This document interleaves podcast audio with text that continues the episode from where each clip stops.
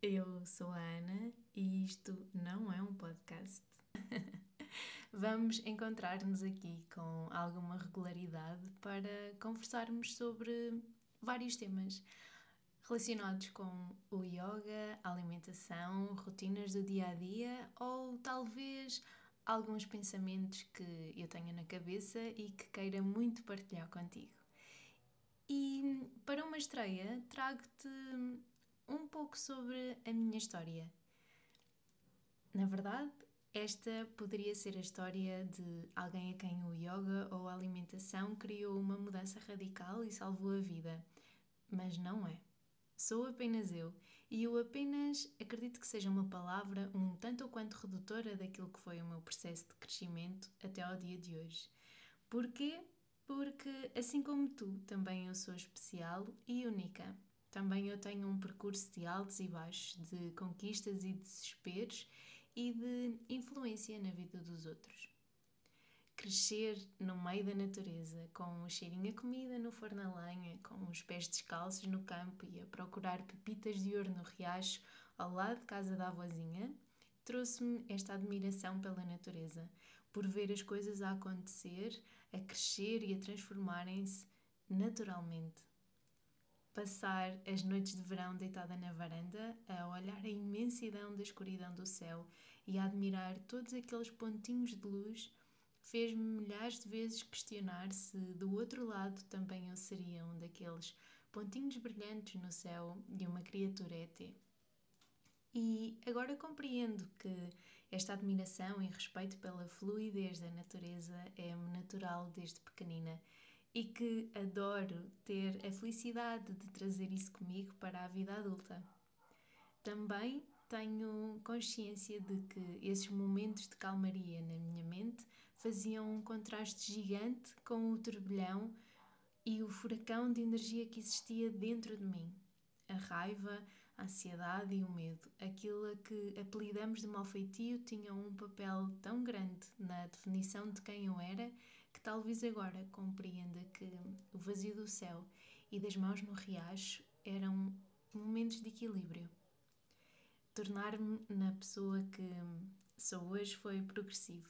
Aconteceu sem me dar conta de que estava a acontecer, porque nem todas as mudanças precisam acontecer porque chegamos a um ponto em que precisamos de salvação.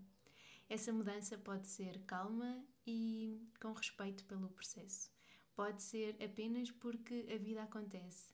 E isso é muito bonito. Da infância e juventude trago também o barulho de gargalhadas, pratos e tachos na cozinha e de festas, muitas festas, com a mesa rodeada com a família, de dança, jogos e muitos churrascos junto ao rio, no meio da floresta ou simplesmente debaixo do alpendre, porque era inverno e mesmo com o frio de rachar, ali estávamos no nosso domingo com a família. A certeza errada daquilo que queria para o meu futuro fez-me parar um ano para melhoria de notas. E também para procurar um curso numa universidade próxima de casa, mas nesse ano a minha vida começou a mudar. E se falarmos de propósito de vida, foi naquele lar onde trabalhei que descobri o meu. Depois de noites a chorar, de sentir que não pertencia ali, de compreender perfeitamente que era apenas uma estranha para aqueles olhos brilhantes que me viam como apenas mais uma que estava ali para refeições, banhos, medicação, para dizer quando se fazia o quê. Aos poucos fui compreendendo que precisava respeitar, que aquele lugar era a casa daquelas pessoas, que não eram eles que precisavam habituar-se a mim, mas sim eu a eles, e que a rotina fazia parte de sobrevivência daquela casa. A verdade é que os arranhões da Júlia tornaram-se abraços. Os gritos dos gêmeos autistas passaram a ser sorrisos e, bom, para o Joaquim, a chuva não deixou de ser uma sombra na sua vida, mas o rádio estava sempre afinado com a melhor música popular portuguesa para que houvesse um raio de sol no seu dia, mesmo quando lá fora haviam trovões e dentro de casa gritos de medo. Achei que não era capaz, e também acharam que eu não seria capaz, mas a verdade é que fui. A verdade é que foi depois de estar ali que decidi que queria cuidar dos outros, mas não daquela forma. Queria cuidar de quem cuida, queria orientar equipas, tornar os lugares onde trabalham e muito mais do que isso. Queria apoiar o processo de adaptação e a forma como veem esses lugares. Depois disso, é muito o blá blá de uma vida académica sem interesse, mas com a certeza de que queria ser diferente do standard que também ali partilhavam. Sim, acho que sempre fui uma rebelde. E agora, uma das perguntas que mais me fazem é: porquê o Porto Santo? E para mim a resposta é fácil. A vida trouxe-me e o amor fez-me ficar. 10 anos depois de me mudar, é precisamente daquilo que defini aos 18, de que me orgulho. De ter criado um lugar onde cuidadores se sentem em casa, onde por muito estranhos que possam pensar ser, nunca são estranhos sozinhos. A vida no associativismo fez-me crescer. Criar o barco de papel, coordenar o velejar pela inclusão, enche-me o coração de orgulho porque, durante todo o meu empenho, mudanças bonitas aconteceram com dezenas de famílias.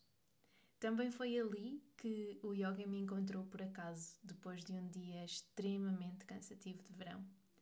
Também foi ali que as crianças me ensinaram o que é o yoga na vida, o que é viver o yoga fora do tapete. E foram elas que me fizeram acreditar que tudo aquilo que sonhamos é real. Agora, 7 anos depois de ter começado a praticar yoga, mais de 1000 horas a dar aulas, estou novamente decidida a mudar. A trazer conforto para a vida de outras pessoas, a terminar um ciclo e a dedicar-me ao início de outro. E é aqui que nos encontramos. Bem-vinda a este novo projeto, onde, através da simplicidade do yoga, te quero ajudar a compreender que isto de viver em harmonia com o teu corpo, de criar um lugar seguro e aconchegante dentro do teu coração, é mais fácil se for acompanhada e muito mais delicioso se for com momentos felizes à volta da mesa, com ou sem companhia, porque, afinal, o importante é estares contigo. O importante é estares segura de que tu és capaz, de que tu és única e especial. E, bom, encontramo-nos por cá em breve novamente. Até breve!